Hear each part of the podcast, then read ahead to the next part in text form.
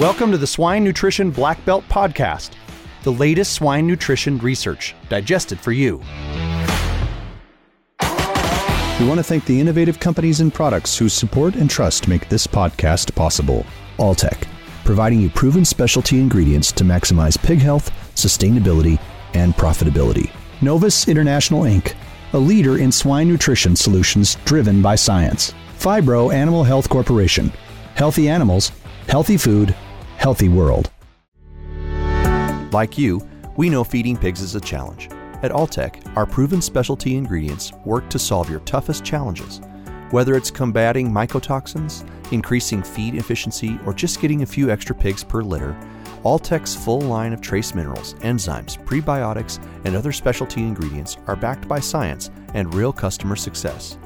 Start seeing maximized health, sustainability, and profitability in your pigs and more free time for you by visiting alltech.com slash pig today.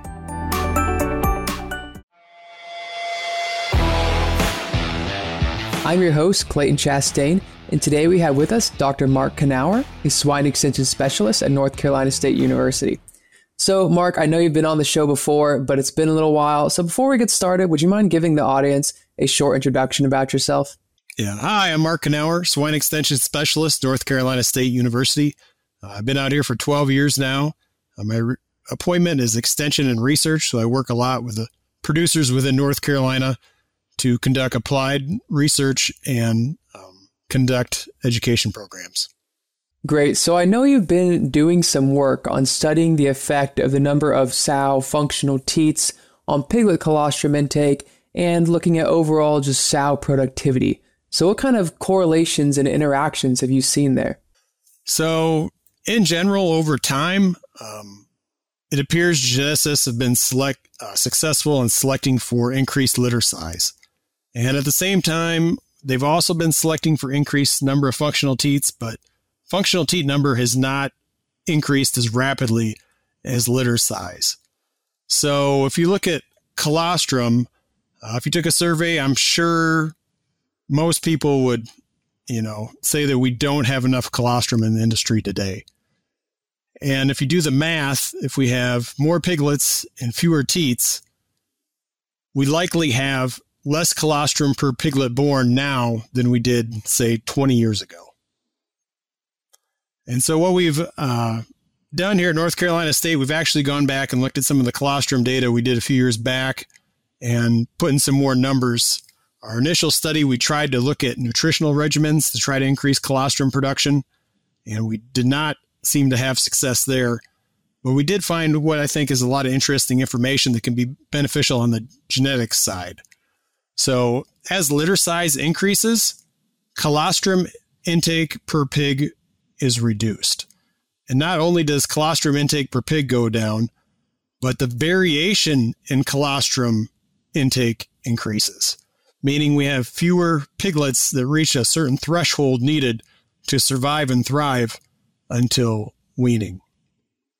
And to help counter that, as I said, geneticists have increased functional teat number, which our data shows that an additional functional teat increases colostrum uh, sow output or colostrum availability to the piglets. And it also counters the, the increase in litter size as it reduces the variation in colostrum between piglets.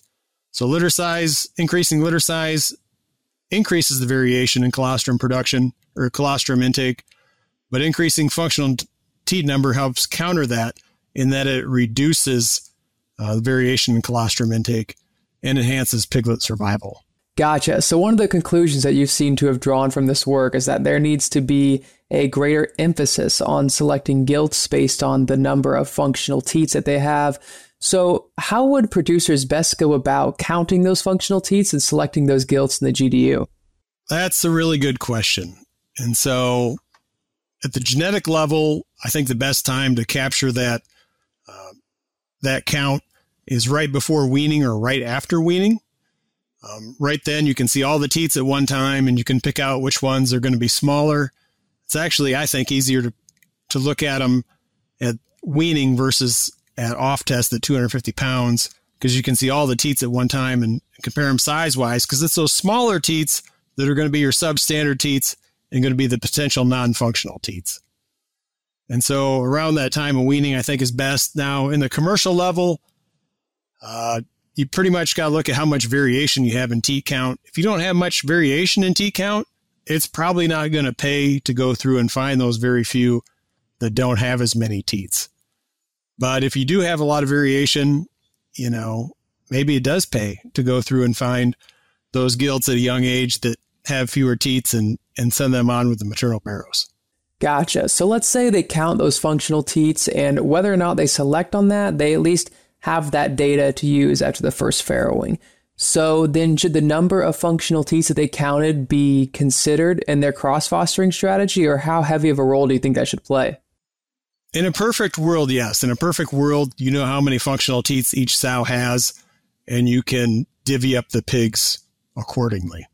And there's also other good research out of Illinois that backs up um, the Ellis lab backs up what we've we've seen out here as far as an additional functional teat is worth about three tenths of a pig. And so, and what they showed was if you have uh, fewer pigs than functional teats, you're going to have better piglet survival. So now with this work, you've identified an issue. So I guess then the next thing would be that how would we as an industry go about then solving this issue? I know there's going to be like several steps in order to get to the final point, but what would you say is really the um, next step in order for us to progress down this line? It's a good question. I think at some point, litter size, the geneticists will plateau litter size and focus more on piglet quality. And so, if we can increase the ratio of functional teats to litter size, that will help improve colostrum availability per piglet. There's also some other traits we could select for that may have uh, indirectly improved colostrum production. Uh, there's growing evidence that colostrum production is related to age of puberty, although younger age of puberty is challenging to select for. Litter weaning weight. Litter weaning weight is a trait we're starting to see companies select for, but there's still several major companies that are avoiding this trait.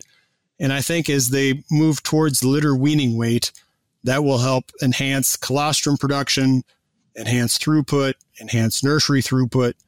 And so I think that's a very, very favorable trait for increasing colostrum production. In the meantime, genetic changes take a long time. And so there's opportunity for nutritionists. Uh, North Carolina State and Kansas State have done some research trying to improve sow colostrum production, but it's going to take a team effort and more than a few studies to look at different strategies in the nutrition realm to try to enhance uh, colostrum production. So there's opportunity for academia and nutrition companies to work with production systems to enhance colostrum production. We want to thank the innovative companies and products whose support and trust make this podcast possible. Animine, international supplier of bioavailable precision minerals to impact pigs' gut health. DSM Animal Nutrition and Health can help you protect your gilts to improve your sow herd. L-Biotics, the postbiotic pioneer that helps maintain a healthy gut in pigs. Gotcha. Well, I appreciate you coming on the show and sharing all that data with us. Thanks, Clayton, for having me. Thanks a lot. Yep, and everyone else, thank you for listening to the Swine Nutrition Black Belt podcast. Please visit us at swinenutritionblackbelt.com and don't forget to subscribe to our podcast channel so you won't miss out on the next episode. See you next week. Hey everyone, we're always searching for the latest and greatest research to share each week. If you have a swine nutrition related research trial and would like to come on the show and share it with us, feel free to email the details about your research to hello at wisenetics.com.